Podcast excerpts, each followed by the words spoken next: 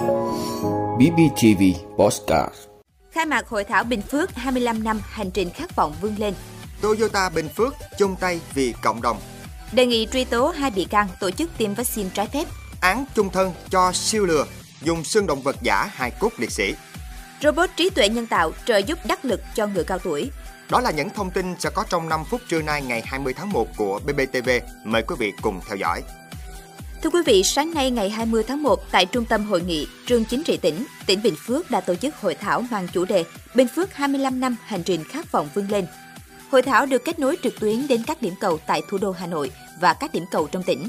Tại điểm cầu Trung tâm Hội nghị Trường Chính trị có nguyên Ủy viên Bộ Chính trị, nguyên Chủ tịch nước Nguyễn Minh Triết, Ủy viên Ban chấp hành Trung ương Đảng, Bí thư tỉnh ủy Nguyễn Mạnh Cường, các đồng chí nguyên là lãnh đạo tỉnh qua các thời kỳ, các đồng chí Ủy viên Ban Thường vụ tỉnh ủy, Thường trực Hội đồng Nhân dân, Ủy ban Nhân dân tỉnh. Theo ban tổ chức hội thảo Bình Phước 25 năm hành trình khát vọng vươn lên, thì đây là sự kiện quan trọng nhằm thiết thực chào mừng kỷ niệm 92 năm ngày thành lập Đảng Cộng sản Việt Nam và khẳng định sự phát triển của tỉnh Bình Phước sau 25 năm tái lập tỉnh,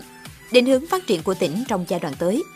Đây cũng là cơ hội để đánh giá quá trình 25 năm phát triển của tỉnh Bình Phước, qua đó khơi dậy ý chí tự lực tự cường, khát vọng vươn lên của tỉnh. Đồng thời, tham luận của các nhà nghiên cứu, nhà khoa học sẽ bổ sung luận cứ khoa học, lan tỏa sâu rộng thông điệp về một Bình Phước đoàn kết, sáng tạo vì mục tiêu giàu đẹp, văn minh, nghĩa tình. Điều này sẽ giúp đội ngũ cán bộ, đảng viên nhận thức sâu sắc về tầm nhìn chiến lược phát triển tỉnh Bình Phước, từ đó triển khai thực hiện tốt các nội dung chiến lược phát triển tỉnh Bình Phước giai đoạn 2022-2030 và tầm nhìn 2045. Thưa quý vị, nằm trong chuỗi hoạt động chung tay vì cộng đồng, công ty trách nhiệm hữu hạn một thành viên Toyota Bình Phước tiếp tục trao tặng dù lớn và ghế đá tại một số ủy ban nhân dân phường, cơ quan, văn phòng công chứng, điểm sinh hoạt cộng đồng, nhà thuốc trên địa bàn tỉnh. Chương trình ưu tiên tặng các nơi thường có đông người dân đến liên hệ công tác để thuận tiện hơn trong quá trình làm việc. Tùy địa điểm, đại diện công ty trách nhiệm hữu hạn một thành viên Toyota Bình Phước đã trao tặng mỗi nơi từ hai ghế đá và một dù lớn trở lên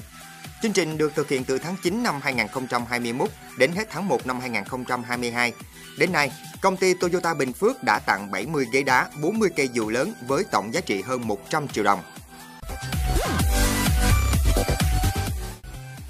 Vị, cơ quan cảnh sát điều tra công an thành phố Hồ Chí Minh vừa hoàn tất kết luận điều tra và chuyển hồ sơ sang Viện Kiểm sát nhân dân cung cấp, đề nghị truy tố hai bị can trong vụ tổ chức tiêm vaccine trái phép. Các bị can gồm Nguyễn Thanh Tuấn, 42 tuổi, nguyên trưởng ban tuyên giáo quận ủy quận 11, giám đốc trung tâm bồi dưỡng chính trị quận 11, về tội lợi dụng chức vụ quyền hạn trong khi thi hành công vụ.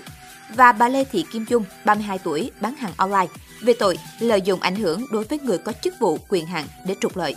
Theo kết luận điều tra, ngày 30 tháng 7, trên mạng xã hội Facebook xuất hiện nhóm riêng tư hội những người tiêm vaccine COVID-19, có 10.300 thành viên tham gia. Qua công tác nắm tình hình, lực lượng nghiệp vụ công an thành phố Hồ Chí Minh phát hiện tài khoản Facebook Kim Jun, tên thật là Lê Thị Kim Dung, có hành vi đăng tin cung cấp dịch vụ tiêm vaccine COVID-19 tại thành phố Hồ Chí Minh. Cơ quan cảnh sát điều tra công an thành phố Hồ Chí Minh nhận định, hai bị can Nguyễn Thanh Tuấn, Lê Thị Kim Dung là người có đủ năng lực trách nhiệm hình sự, thực hiện hành vi với lỗi cố ý, đã xâm phạm đến quyền lợi ích hợp pháp của người khác được pháp luật bảo vệ, nên cần phải được xử lý nghiêm theo quy định pháp luật.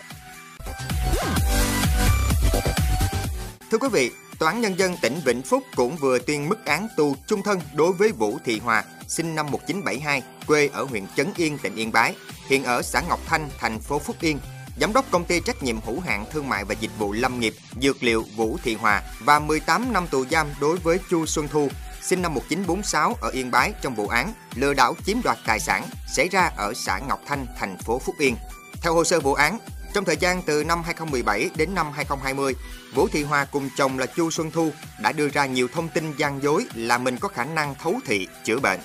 Lợi dụng niềm tin của nhiều người vào thế giới tâm linh, vợ chồng Hoa đã tự nhận mình là nhà ngoại cảm, có khả năng nói chuyện với người âm nên đã hành nghề tìm hai cốt liệt sĩ và đúc vàng giả để lừa đảo nhiều người, trục lợi hàng chục tỷ đồng. Trước đó, sau khi bị quân khu 7 trục xuất không cho tổ chức tìm kiếm hai cốt liệt sĩ trên địa bàn, Vũ Thị Hoa về nhà riêng tại thành phố Yên Bái lập bàn thờ Phật, tiếp tục các hoạt động mê tín dị đoan.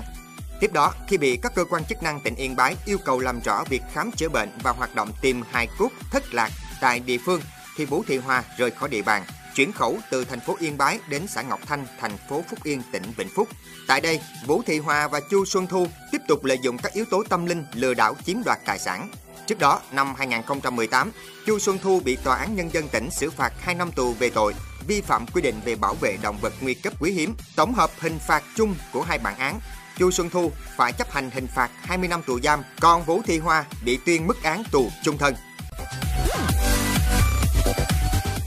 Thưa quý vị, để giúp đỡ những người già sống cô đơn ở Hàn Quốc, Trung tâm Phúc lợi người cao tuổi ở thành phố Chungju đã gửi robot có trí thông minh nhân tạo để người cao tuổi có thêm người bầu bạn. Bất cứ khi nào nói chuyện với robot, robot sẽ thu thập và tổng hợp thông tin người dùng. Robot có thể phân tích tình trạng hoặc trạng thái cảm xúc của người dùng theo thời gian thực và cung cấp cho họ các dịch vụ phù hợp. Robot có thể kết nối với những người dùng trong vùng, giúp họ có thêm người giao tiếp. Với một camera được tích hợp, robot có thể gọi dịch vụ cấp cứu trong những trường hợp khẩn cấp. Đây được xem là biện pháp tối ưu nhất trong bối cảnh đại dịch, việc tiếp xúc trở nên hạn chế. Robot trí tuệ nhân tạo đã trợ giúp đắc lực cho những người già sống một mình. Vị đã luôn ủng hộ các chương trình của Đài Phát thanh truyền hình và báo Bình Phước. Nếu có nhu cầu đăng thông tin quảng cáo ra vặt, quý khách hàng vui lòng liên hệ phòng dịch vụ quảng cáo phát hành số điện thoại 02713 887065. BBTV, vì bạn, mỗi ngày.